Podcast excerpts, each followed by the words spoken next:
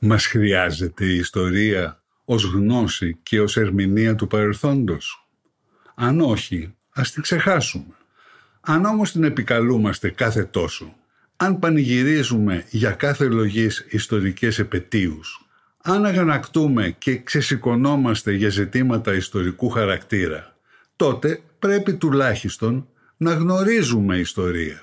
Διαφορετικά, η ψευδής ιστορία είναι κάποτε εξίσου επικίνδυνη με τις ψευδείς ειδήσεις, τα λεγόμενα fake news.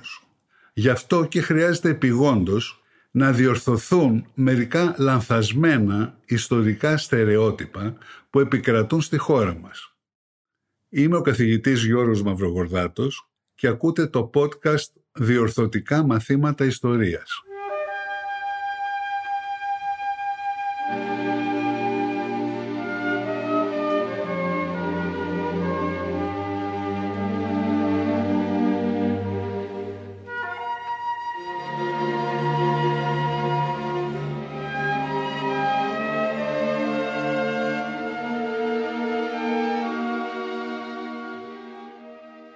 Στο προηγούμενο επεισόδιο είδαμε πώς χάθηκε η καλύτερη και μάλλον η μοναδική ευκαιρία ένωσης της Κύπρου με την Ελλάδα όταν προσφέρθηκε από τη Μεγάλη Βρετανία το 1915.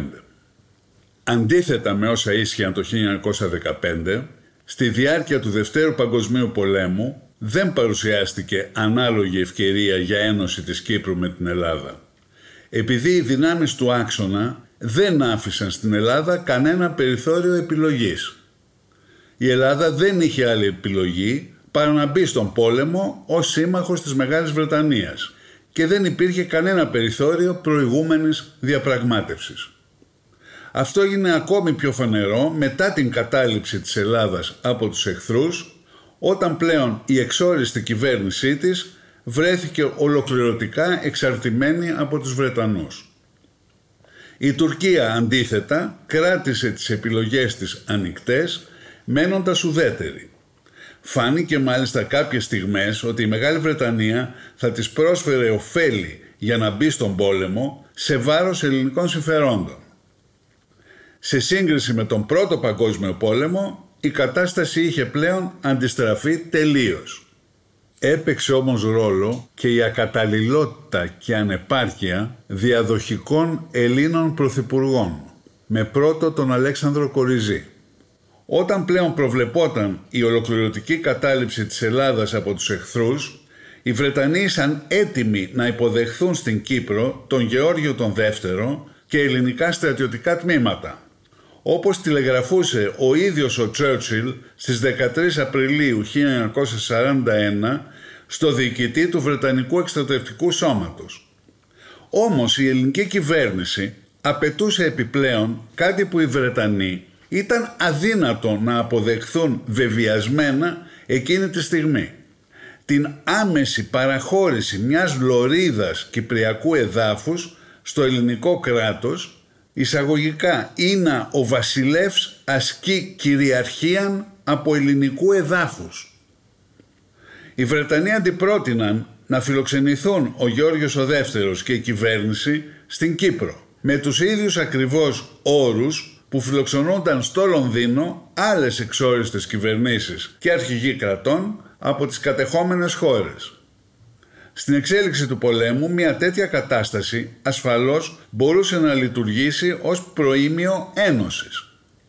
Αλλά η ελληνική κυβέρνηση, η κυβέρνηση Κοριζή δηλαδή, θεώρησε την απάντηση μη ικανοποιητική και δεν έδωσε συνέχεια παρά την επιμονή των Βρετανών στην αντιπρότασή τους. Να φιλοξενηθεί δηλαδή ο Γιώργος ο Δεύτερος και η κυβέρνησή του και το κέντρο του στρατού του υπόλοιπου στην Κύπρο.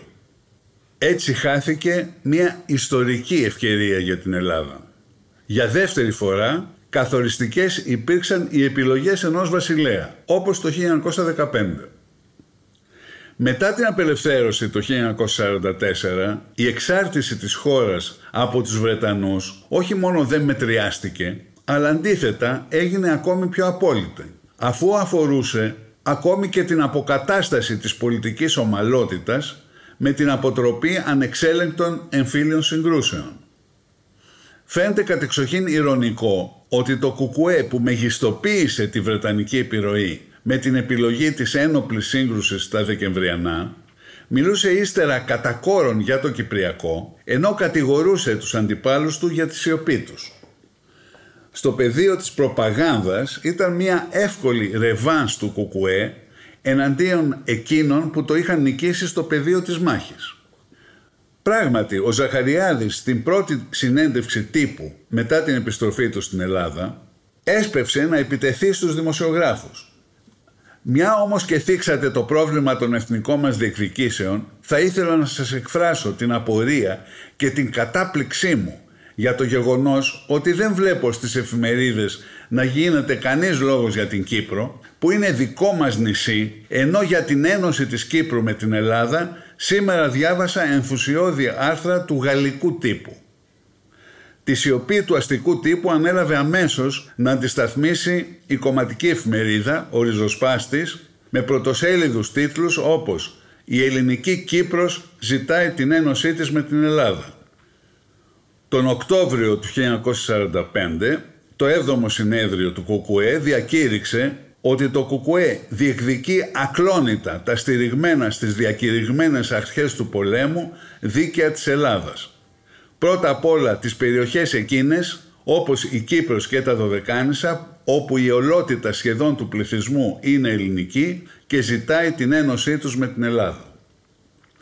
Την ένωση της Κύπρου με τη μητέρα Ελλάδα συνέχιζε να απαιτεί τον Φεβρουάριο του 1946 η δεύτερη Ολομέλεια υπογραμμίζοντας επίσης το μαύρο μέτωπο και όλη η πλουτοκρατική αντίδραση ολοκληρώνοντας την υποταγή και το πούλημά τους στους Άγγλους αφέντες τους εγκατέλειψαν τη δημαγωγία τους για την Κύπρο και τα Δωδεκάνησα και έτσι ολοκληρώνουν και την εθνική τους προδοσία. Ενώ για τα Δωδεκάνησα υπήρξε αίσια έκβαση, τελικά, η καταγγελία παρέμεινε βάσιμη για την Κύπρο. Η ελληνική αντιπροσωπεία στη συνδιάσκεψη της ειρήνης στο Παρίσι δεν διανοήθηκε να αναφέρει καν το ζήτημα. Έτσι το Κυπριακό συνδέθηκε ξανά με εμφύλια σύγκρουση και δεν επρόκειται ποτέ πλέον να αντιμετωπιστεί ανεξάρτητα από τις εσωτερικές πολιτικές διαμάχες τόσο στην Ελλάδα όσο και στην Κύπρο.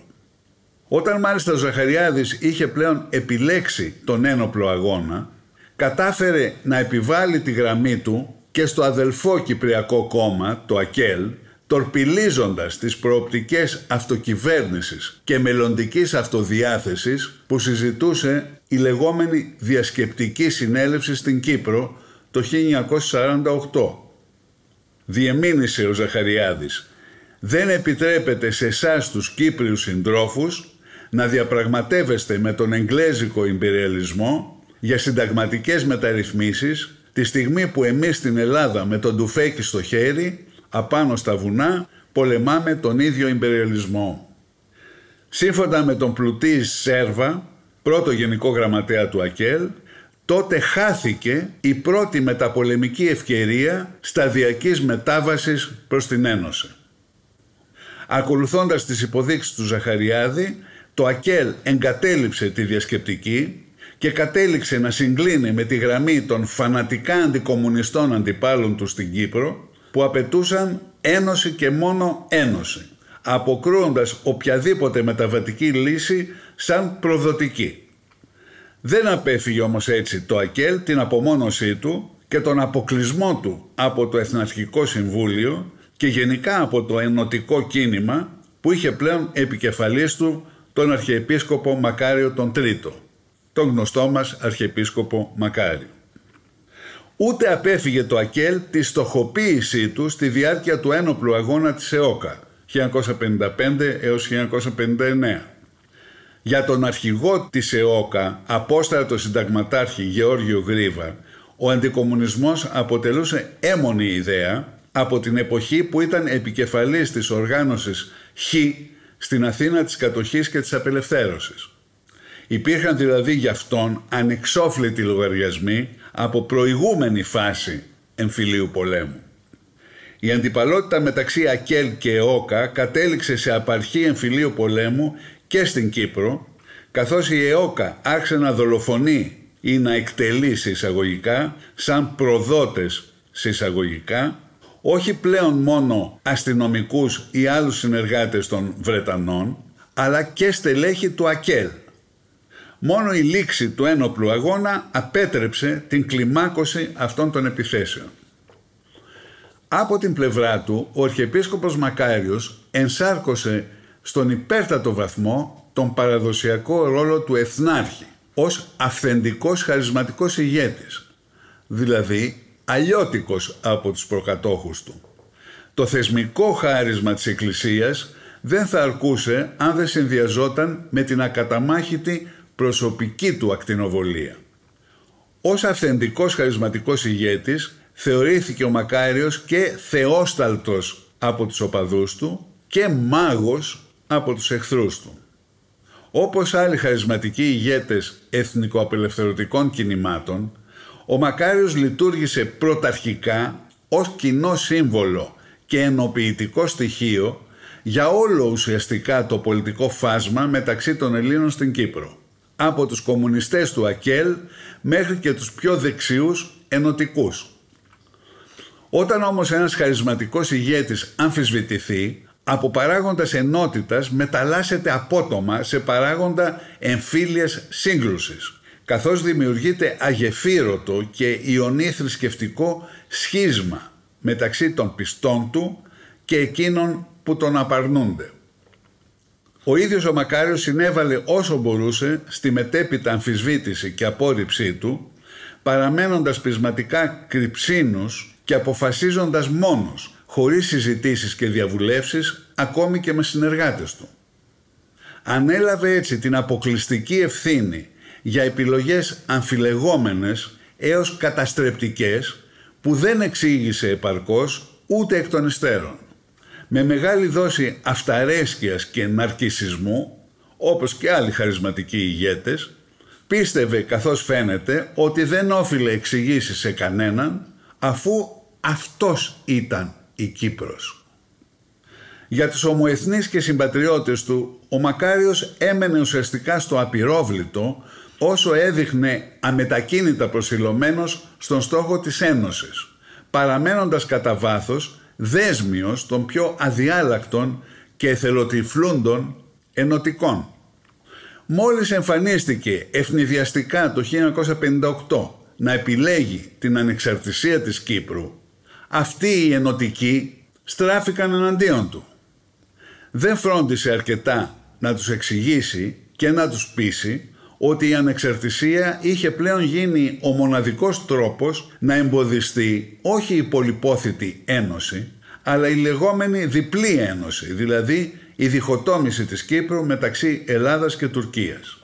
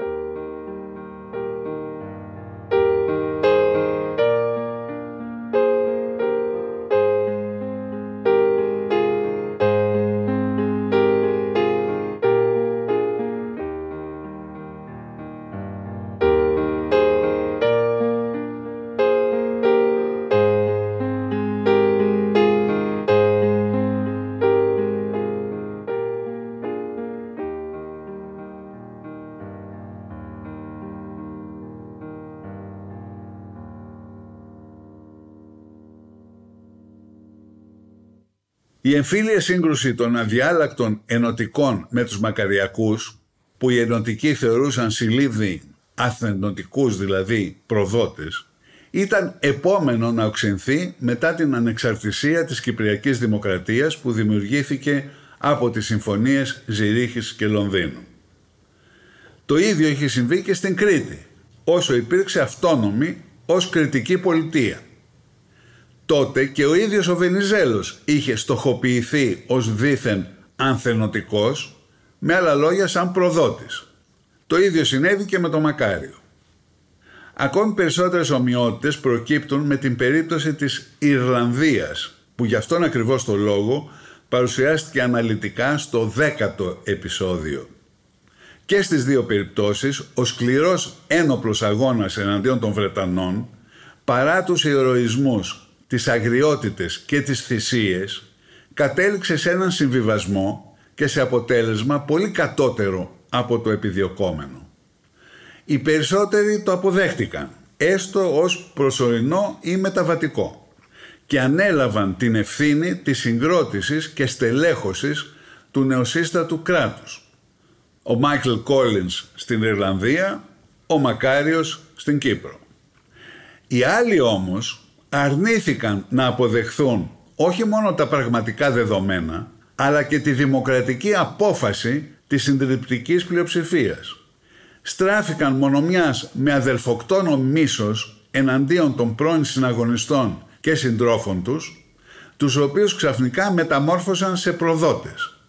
Στράφηκαν επίσης με τη λύσα της απόγνωσης ως μειοψηφία εναντίον του ίδιου του νεοσύστατου δημοκρατικού κράτους, δηλαδή εναντίον της πλειοψηφίας.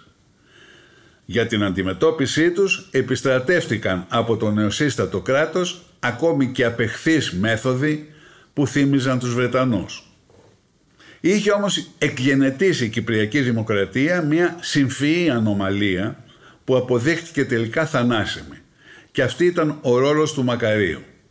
Μέχρι την ανεξαρτησία, ο Μακάριος συνδύαζε το παραδοσιακό κύρος του Αρχιεπισκόπου ως εθνάρχη με τη δική του προσωπική επιβολή ως χαρισματικού ηγέτη.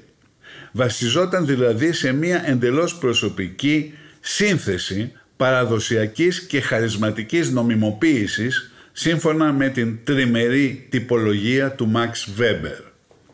Ύστερα όμως από την ανεξαρτησία θέλησε ο Μακάριος να αποκτήσει πρόσθετη νομιμοποίηση και τρίτου τύπου στο πλαίσιο ορθολογικού κράτους δικαίου ως εκλεγμένος συνταγματικός πρόεδρος της Δημοκρατίας. Και αν ακόμη αυτό μπορούσε να δικαιολογηθεί ως μεταβατική ρύθμιση την πρώτη φορά στην ίδρυση του νέου κράτους, στη συνέχεια εμπόδισε τη θεσμική του εμπέδωση και παγίωση ακόμη και μεταξύ των Ελληνοκυπρίων. Έτσι το νεοσύστατο κράτος παρέμεινε απόλυτα ταυτισμένο με το Μακάριο, με τον Μακάριο προσωπικά και οι εχθροί του Μακαρίου έγιναν αδυσόπιτοι εχθροί του ίδιου του κράτους, επιδιώκοντας την απαξίωση και καταστροφή του.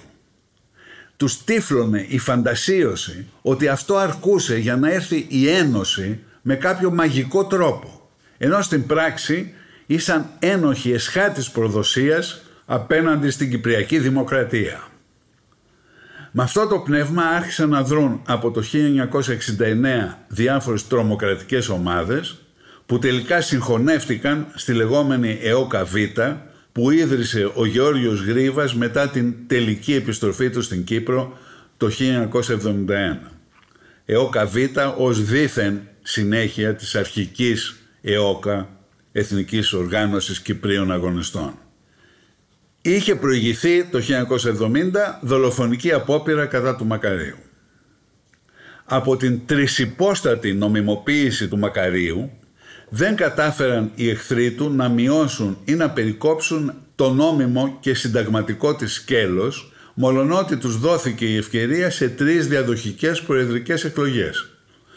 Το 1959 ο Μακάριος συγκέντρωσε 67% απέναντι σε ετερόκλητη συμμαχία που περιλάμβανε το ΑΚΕΛ.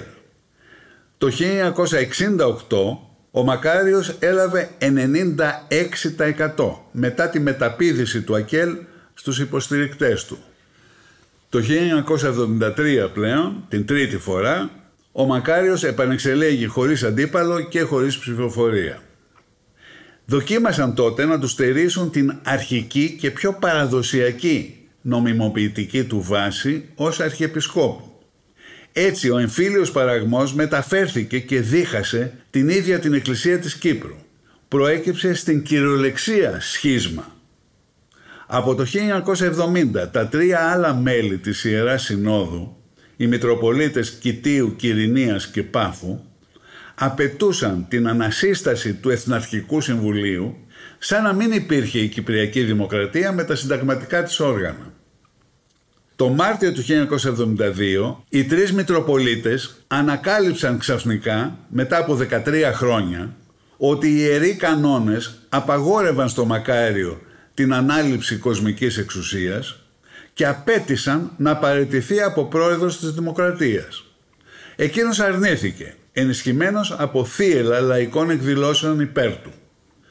Τον επόμενο χρόνο και μετά την επανεκλογή του χωρίς αντίπαλο, οι τρεις Μητροπολίτες προχώρησαν στην καθαίρεση και τον αποσχηματισμό του. Έτσι ο Μακάριος ξανά έγινε μονομιάς Μιχαήλ Μούσκος για τους εχθρούς του. Αυτός όμως αρνήθηκε την αρμοδιότητα των τριών Μητροπολιτών και προκάλεσε μίζωνα σύνοδο από εκπροσώπους των ιστορικών πατριαρχείων που καταδίκασε τους τρεις για την πρόκληση σχίσματος και τελικά τους καθαίρεσε.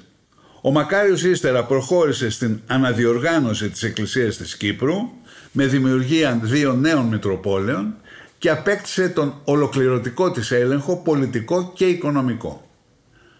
Αυτό όμως δεν εμπόδισε τους εχθρούς του να παρακολουθούν λειτουργίες από τους καθερεμένους Μητροπολίτες σε χώρους που ονομάστηκαν χαρακτηριστικά κατακόμβες. Κατακόμβες. Και δέχονταν επιθέσεις από οπαδούς του Μακαρίου. Οι εχθροί του Μακαρίου μπορούσαν ασφαλώς να τον δολοφονήσουν, όπως επιχείρησαν επανειλημμένα. Δεν θα μπορούσαν όμως να τον υπονομεύσουν, ούτε να τον ανατρέψουν, αν δεν είχαν την υποστήριξη της μητέρας πατρίδας, δηλαδή της Ελλάδας.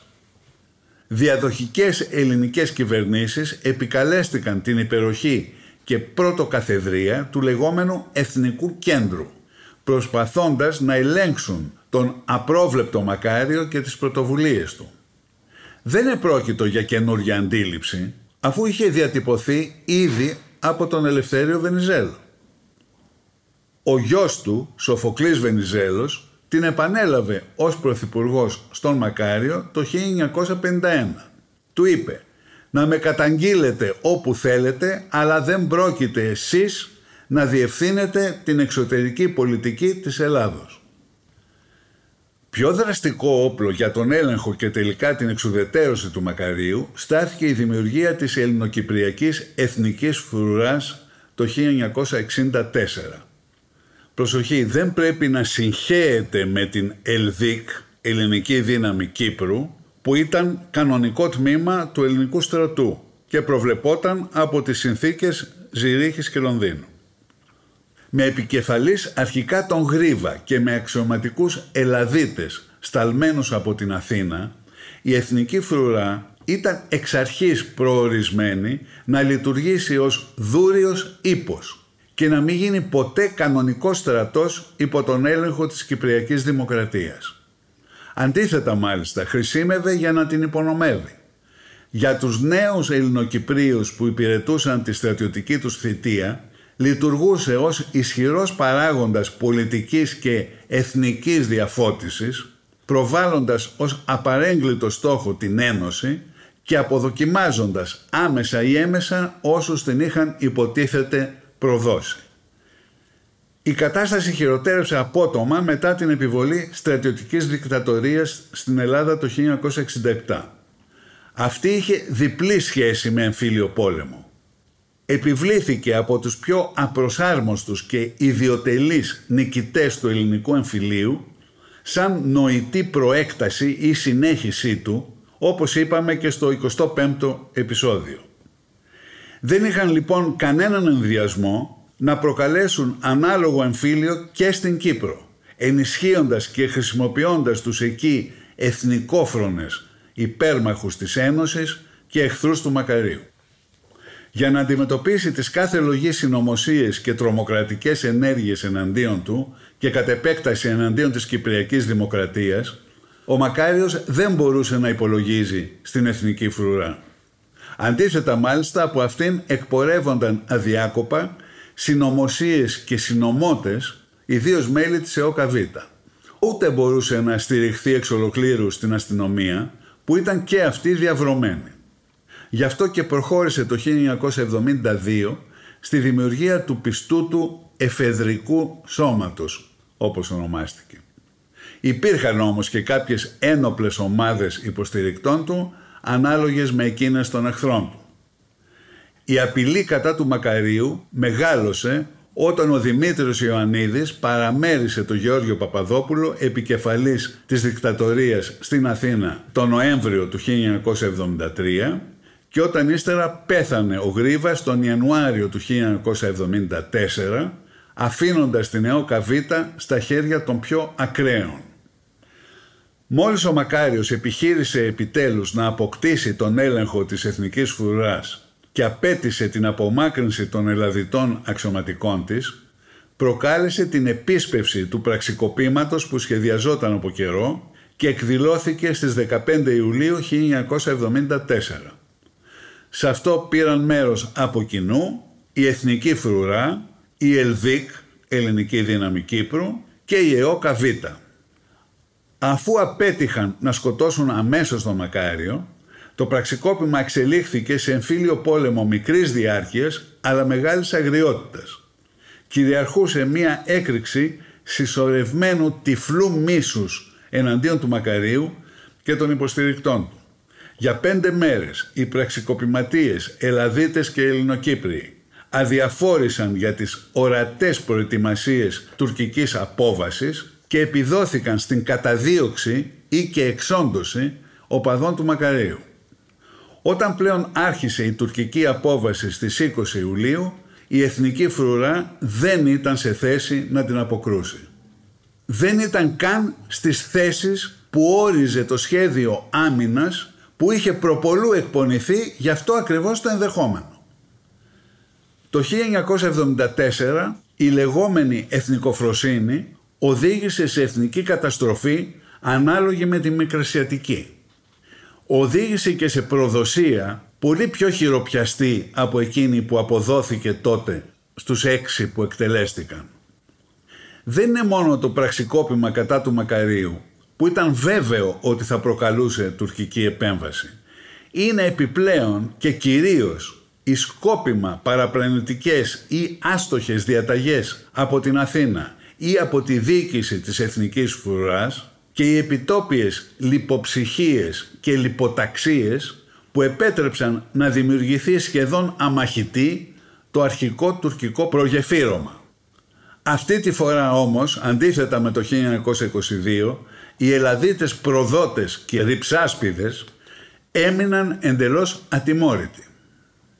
Αν ακούγεται υπερβολικός ο όρος προδοσία, αρκεί να δούμε το άρθρο 26 του στρατιωτικού ποινικού κώδικα που ίσχυε το 1974. Διαπράττει προδοσία της χώρας και όποιος ενεργεί εν γνώση κατά τρόπον δυνάμενων να ωφελήσει τα στρατιωτικά επιχειρήσεις του εχθρού ή να βλάψει τας επιχειρήσεις των πολεμικών δυνάμεων του ελληνικού κράτους.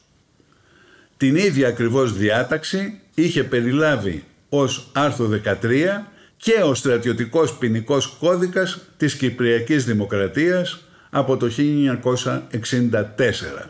Κατά συνέπεια σύμφωνα και με τους δύο στρατιωτικούς ποινικούς κώδικες που ίσχυαν το 1974 διαπράχθηκε προδοσία της χώρας.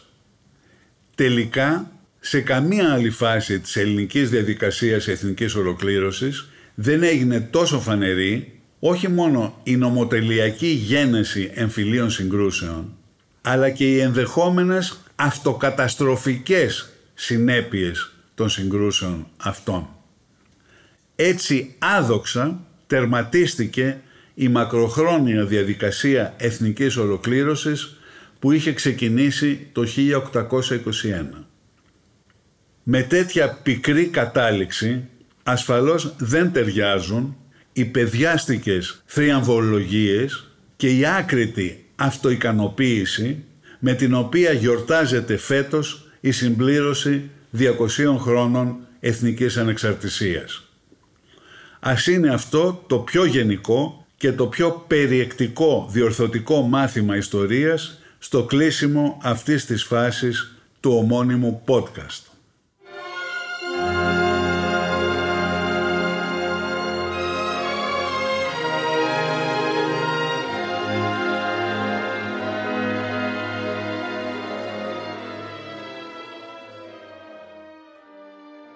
Για περισσότερες λεπτομέρειες και βιβλιογραφικές αναφορές μπορείτε να δείτε το τελευταίο μου βιβλίο «Εθνική Ολοκλήρωση και Διχόνοια. Η ελληνική περίπτωση» που κυκλοφορεί από τις εκδόσεις Πατάκη.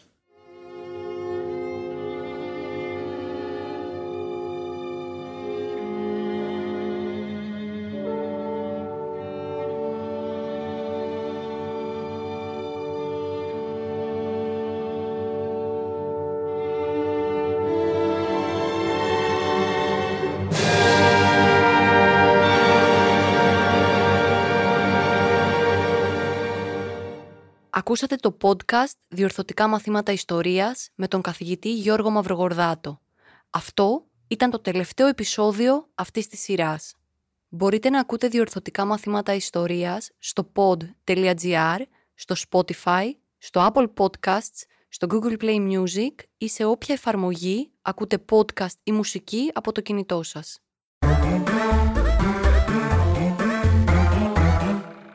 Pod.gr. Το καλό να ακούγεται.